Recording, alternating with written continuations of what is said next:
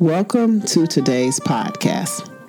Connections, a podcast by Connie Aikens, a licensed professional counselor with a private practice to help you heal your personal and professional relationships through counseling advice, tips, and ideas. Connections will help you to explore ways to build healthy relationships that are important for self-fulfillment. Our topic for today is based on a book I'm reading by Common, Let Love Have the Last Word. Communication is one of the most important determinants of whether or not a relationship will last. Communication is also a factor in why some relationships fade or no longer continue to exist. I believe when the communication goes, so does the relationship. In Common's book, Let Love Have the Last Word, he suggests love is an opportunity for us to connect on a higher plane to our higher selves. I say, in order to have a better relationship with anyone, including family, friends, and partners, we must constantly work on becoming the best versions of ourselves. Like Common, I spend daily time in prayer and devotion, no readings, to improve the quality of my life and how I plan to interact with others. As a therapist, I want to empower others to live their best life and provide couples and individuals with tools to improve their lives from the place they are in from the moment we encounter one another. Today, I have a special guest with me again, Raynard Meredith, and we're going to talk about why couples and individuals have communication problems and what they can do to fix them. Raynard is a licensed professional counselor, and he has a practice in Southfield and West Bloomfield. You can follow me on Instagram at Empowering Serenity and Raynard on Instagram at Raynard the Counselor. If you're looking for a therapist, we are both listed in the Psychology Today directory and Therapy for Black Girls, as well as Therapy for Black Men. Let's get started with today's topic, Let Love Have the Last Word, and we're going to focus on communication. So, Raynard, I want to ask you the very first question. Why do you think some people or couples have problems with miscommunication? Well, hello, Connie. Thanks for having me here. Um, I'm glad you're doing this podcast on uh, communication, because a lot of people are having difficulty in their relationships pertaining to communication. Um, from my work with uh, couples as well as just individual people, I have noticed that people, the, the, it seems like to be a census across the board that people were never, ever really taught how to effectively communicate. When they were taught to communicate, they were taught to communicate from a very self-fulfilling, almost like self selfish aspect. You think about it. When you're a child, you communicate because you want food or you want water or you want attention. And so when you're communicating in that manner, essentially, it just gives you exactly what you need. I want food. I want water. I need to be hugged. I need to be this. I need to be that. And what happens when I don't get what I want? I cry or I throw a tantrum. And so even though as a child, those communication patterns were effective because that's the way that we lived, we were never taught how to shift that from being a selfish perspective or a self-fulfilling perspective to a more mature and adult perspective of communication. It's when we look at those communication patterns, we often see that people are even now communicating from a very selfish perspective. You're not doing this. And then other people, um, as a child, even just growing up, and it's, it may be even subconscious to them, that they didn't, they saw a lot of uh, maladaptive ways of communicating um, to get their needs met. And so now what you end up seeing is that those maladaptive patterns that they saw work as a child or in their teenage years or even in their young adulthood, when they're under pressure and they don't know what to say or what to do, they resort back to what was comfortable. Well, how did I get this problem solved when I was a kid? Or how did these problems get solved when I was a teenager? And they go back to what they saw, always back to that social learning theory. We, our personality is basically shaped by what we saw and those nurturing relationships that were in our environments. And so I think those two are really the main things that cause a lot of the issues with communication today. One, we were never taught how to do it. Well, actually, three, we were never taught how to do it. And when we were taught how to do it, we were taught to do it in a self-fulfilling way to only get our needs met. And then we saw maladaptive ways of communicating as children or as young people. And those maladaptive ways worked. And so if it worked, why am I going to change? Very interesting that you should say that. So if I understand you correctly, a part of our communication problems, or why we miscommunicate, is because of faulty patterns that we saw, sense of gratification. In other words, um, when we communicate with people, we are letting our ego get in the way. And I know that there's a theory to support why we act the way that we do. Um, we can look at Maslow, for example. You talked about getting your needs met. And so the first hierarchy is to get your basic needs met. And I've never really thought about Maslow and how it relates to communication. However, we we all are coming from a place of self-fulfillment, and we simply want to be understood. But I think um, if we go to a higher level of thinking, we would try to incorporate how we interact with others and how that impacts our patterns of communication. Do you have any um, examples that you would like to share of a miscommunication, or just an example of how, you know, I was talking to one of my friends and we were like, yeah, women are, what do they say? Men are from Mars and women are from Venus, or something like that.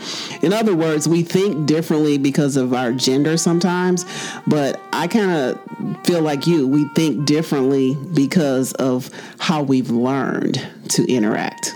So if you have an example, go ahead and give me one. When you asked me for an example, I just thought about this one uh, life coach that she told this story about about her actual marriage. And she said that she, her and her husband got married. And when her and her husband um, got married, she noticed that around when it got, came time for like bedtime, he didn't want to go to bed. He wanted to stay up and watch T V. And so for her, what that ended up doing for her is that caused her to begin to like question, does my husband like one, do, do I have, do I smell? Like, is there something wrong with me that my husband doesn't want to come to bed with me? Is there some type of some problem going on that he hasn't told me about? Like, what is going on that my husband does not want to come to bed when I want to come to bed? And so she said it went on for probably like a year, maybe a year and a half. And then she finally started getting like more frustrated and having attitudes when it became the bedtime, and she would talk to him like really snarky and persnickety and all that good stuff. And so she said, finally, it got to a boiling point where she asked, and she said, well, it wasn't, she didn't ask. She said, you don't love me. You don't want to go to bed with me. When I'm ready to go to bed, you want to stay up and stay down here. You just don't want to be around or be with me. And she said, is there something wrong with me? Is there something that you, you don't like about me? What is going on? And he looked up and he said to her, we have children. We are married. I go to work. The nighttime is the only time that I have to myself. And so it's not that I don't want to go to bed with you. It's more of I'm just looking to have a half an hour to myself when I get home.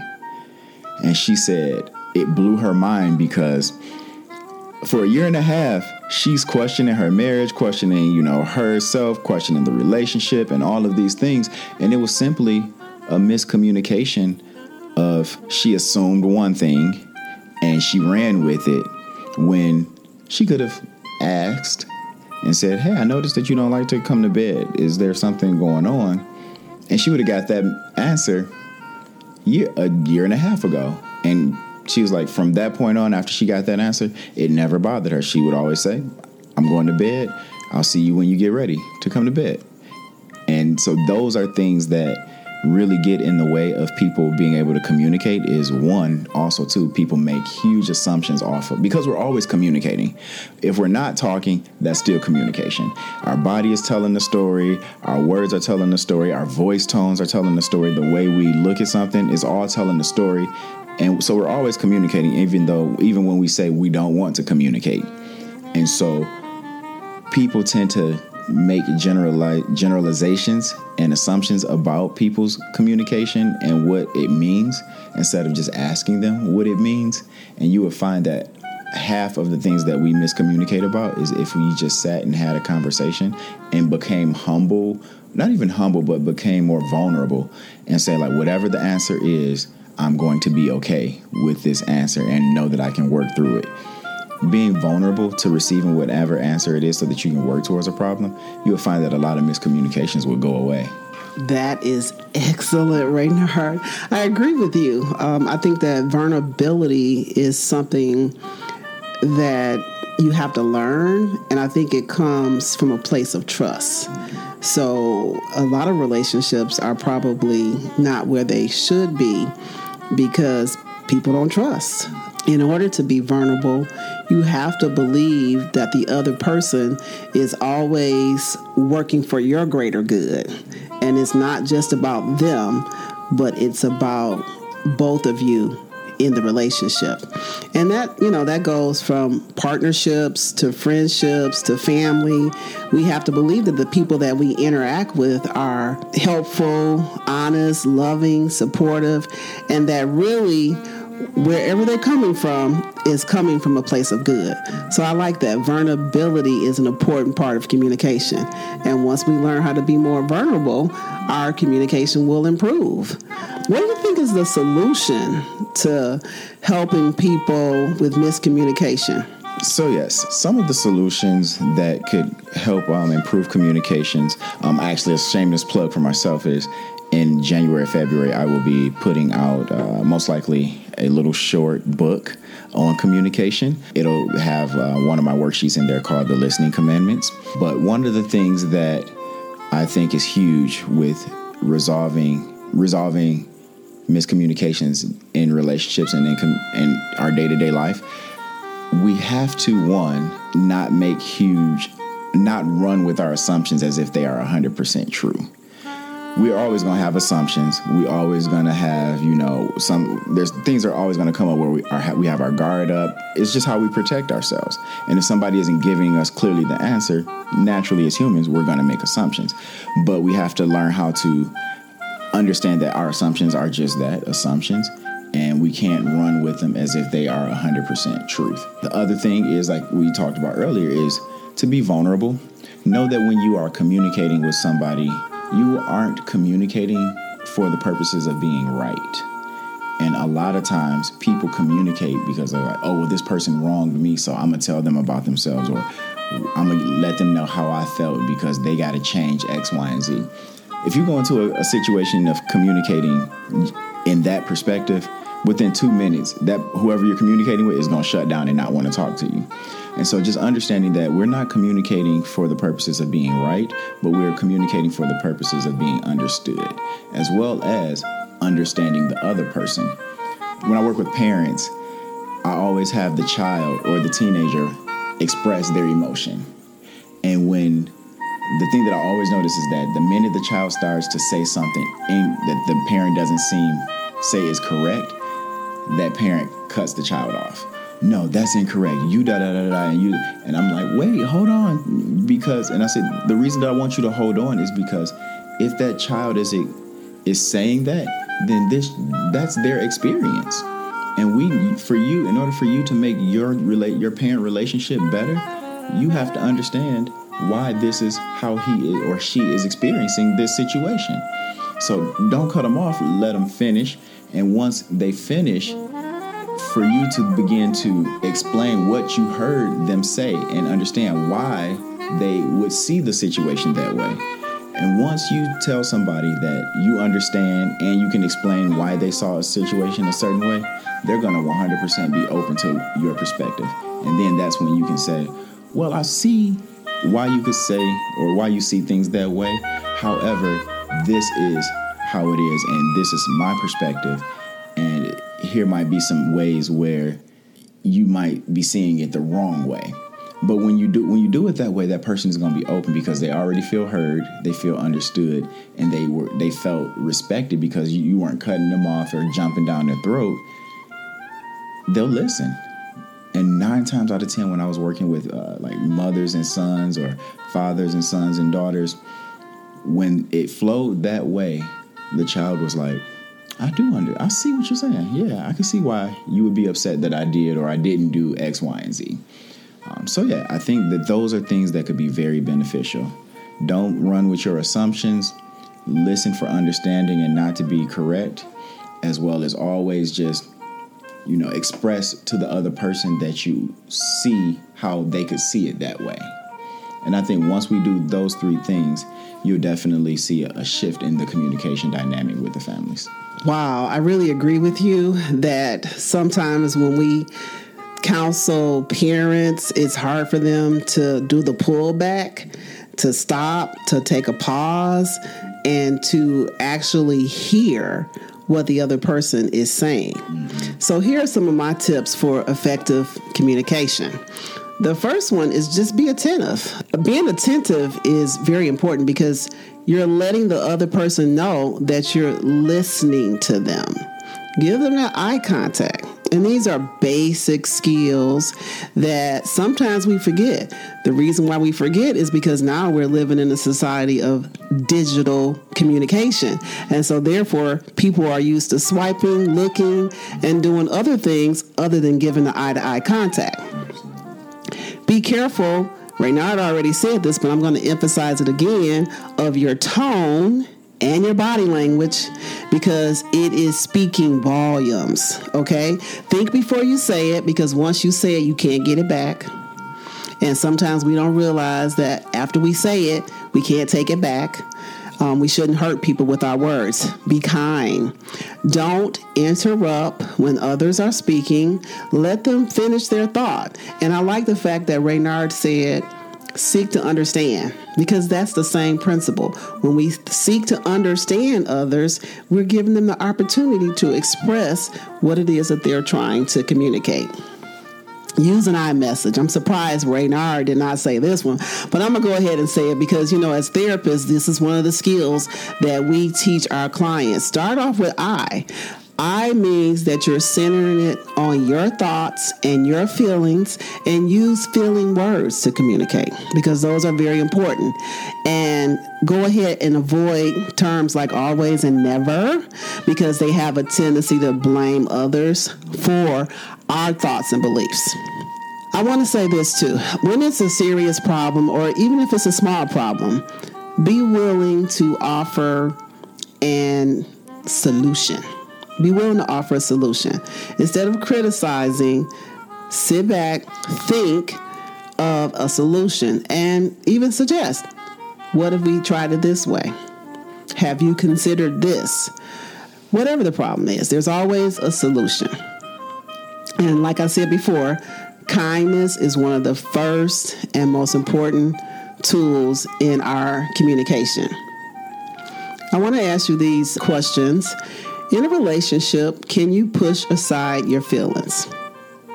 Will you focus on the spiritual part of yourself and not allow your ego to rule your communication? Can you focus your communication on seeking to be understood and not always respond? So in other words, can you give that person the benefit of the doubt? And I want to say this, Let Love Have the Last Word, which is the book by Common that I'm reading. He says that love is a statement of purpose, or communication is a statement of purpose. Build your relationships with intention and purpose on a daily basis. Lastly, this podcast is not a substitute for therapy or mental health treatment. If you need therapy, please seek treatment from a licensed mental health professional. And as we close, I want to ask Raynard once again, does he have any closing thoughts? No major closing thoughts for myself. Um, I just would, you know, caution everybody to understand that when you're communicating, with your, your partner, your lover, your parents, your children. In that communication of, we always want to feel right or want to be right, but we know that that's not the purpose of communicating. And just to understand that the reason that we want to be right in our communication, or we want to be right when we're bringing up a problem, is because of that underlying thought that usually if I'm not right, then I'm bad. If I'm not right, then I'm not good. Or if I'm not right in this situation, then I must be bad to this person. Being being right or wrong has nothing to do with your character. It has nothing to do with who you are as a person. Being right or wrong just means, did I make a good decision or did I make an unhealthy decision? Because if I made an unhealthy decision, I need to know how to correct that. If I made a healthy decision, I need to continue in that pattern, and hopefully others around me will continue in that pattern as well. So just really be aware of what type of meaning you are attaching to the whole idea of being right when you communicate with others. Thank you.